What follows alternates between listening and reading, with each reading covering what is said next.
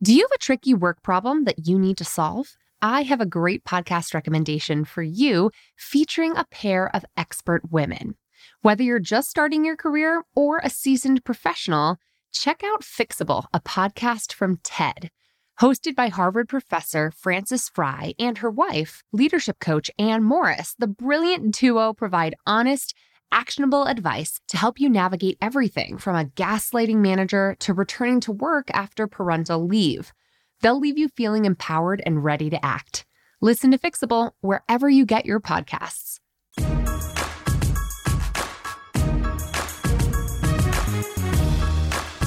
All right, so you know I'm a book lover, right? But this past summer, I have not been able to read too many books because I've been writing my own. So this fall, I have some serious catching up to do. And the good news is there are so many great new career books out. I've got quite the reading list on my nightstand already. Some are by gal pals like Maxie McCoy, who you've heard here on the podcast before. Others are by favorite authors like Brene Brown, and some are totally delightful new finds. I hope you'll join me as I devour these books page by page and I welcome your recommendations on books you've been loving lately, too. Here are five books on my must read list this fall. The first is Well, That Escalated Quickly by Franchesca Ramsey. I've been following Franchesca ever since her viral shit white girls say to black girls video took the internet by storm. And this book, her very first, is in many ways the story of what happened since then. Her subtitle sums it up best Memoirs and Mistakes of an Accidental Activist. I'm so loving this book and excited to hear Franchesca's perspective on call out culture and bravely sharing your voice on the internet. As you can imagine, this topic hits close to home for me, especially as I'm pushing myself to be a little more vulnerable and a little more vocal about my own personal life and politics online this year. Okay, the second book on my reading list is You're Not Lost by Maxie McCoy. Maxie and I go way back to Bossed Up's very beginning, and the odds are you've heard her recent interview and boss tip episode on this very podcast too. Her book is really for folks who find themselves at an inflection point or that proverbial fork in the road. As I've evolved my business over the years, there are plenty of months when I'm struggling to find my way. So I'm excited to hear how Maxie guides readers like me through that fog and into the light. The third book on my list this season is Work Party by Jaclyn Johnson. To be honest, I don't really know Jaclyn Johnson well at all, but it's hard to miss what a major player she's become in the women's conference scene. Her company, Create and Cultivate, took the conference circuit by storm with celebrity laden, made for Instagram events that take millennial pink to a whole new level. I want to hear the backstory and learn what motivates this media maven, which is apparently what her book is all about. Now, the fourth book on my reading list this season is a little different. It's called A Year Off by Alexandra and David Brown. In our recent community survey, you all inspired me to think more about how travel fits into the bossed up lifestyle.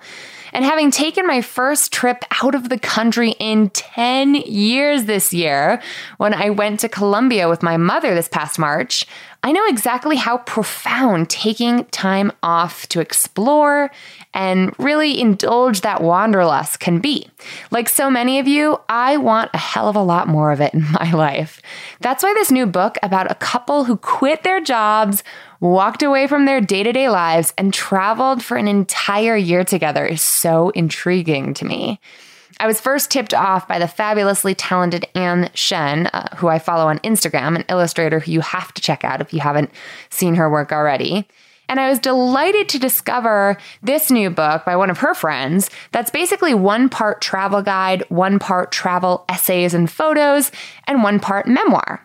It covers the practical how to's on how to fund a year of travel, as well as telling the story of how these two people who only knew each other for a few months decided to make this daring move together. I'm certainly intrigued.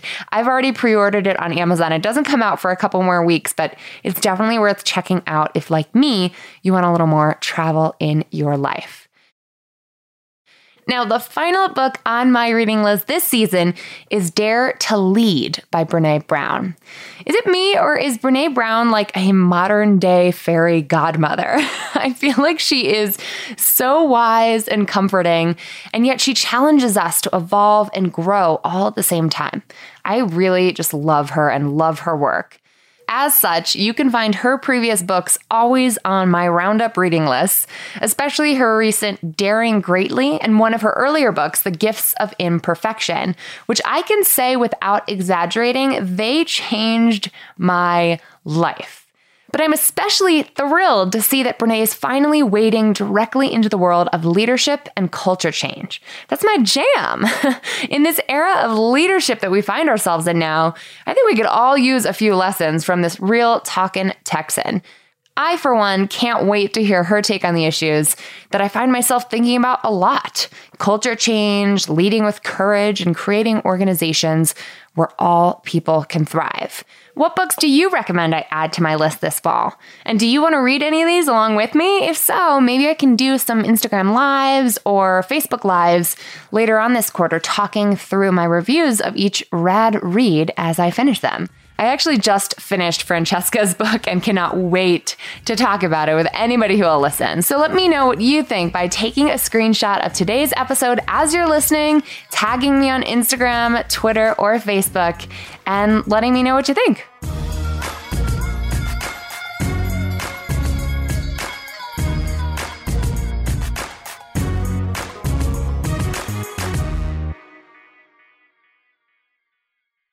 Let's face it, speaking up at work can be really hard to do, especially for women and women of color. When the stakes are high and you've already worked so hard to just be the only woman in the room, and you want to get everything right, you want to have all your facts and figures accurate before making your voice heard, it's just so much easier to stay silent instead. Researcher Deb Jahansky calls this loss of voice phenomenon. And it actually emerges in adolescent women at greater rates than men, and it sticks with us for the rest of our lives. Self silencing behavior can actually become an unconscious habit unless we consciously engage in practicing our assertive communication skills. And we here at Bossed Up have set out to help women like you do just that. Speak Up, my live assertive communication course, is back open for enrollment, and we're kicking off a new cohort launching this June. Over the course of eight life changing weeks, you'll have access to interactive online curriculum and live weekly practice sessions where you, Irene, and I, and a cohort of fellow Speak Up bosses who are owning their voice, overcoming the social messages that have taught us to keep silent, and really learning to strategically and assertively communicate when it matters most, will actually have the practice time to rewire our brains, create new neural pathways, and build better habits when it comes to speaking up with confidence and precision and assertively communicating in the workplace. Learn more and enroll today to secure your spot at bossedup.org slash speak up. That's bossedup.org slash speak up.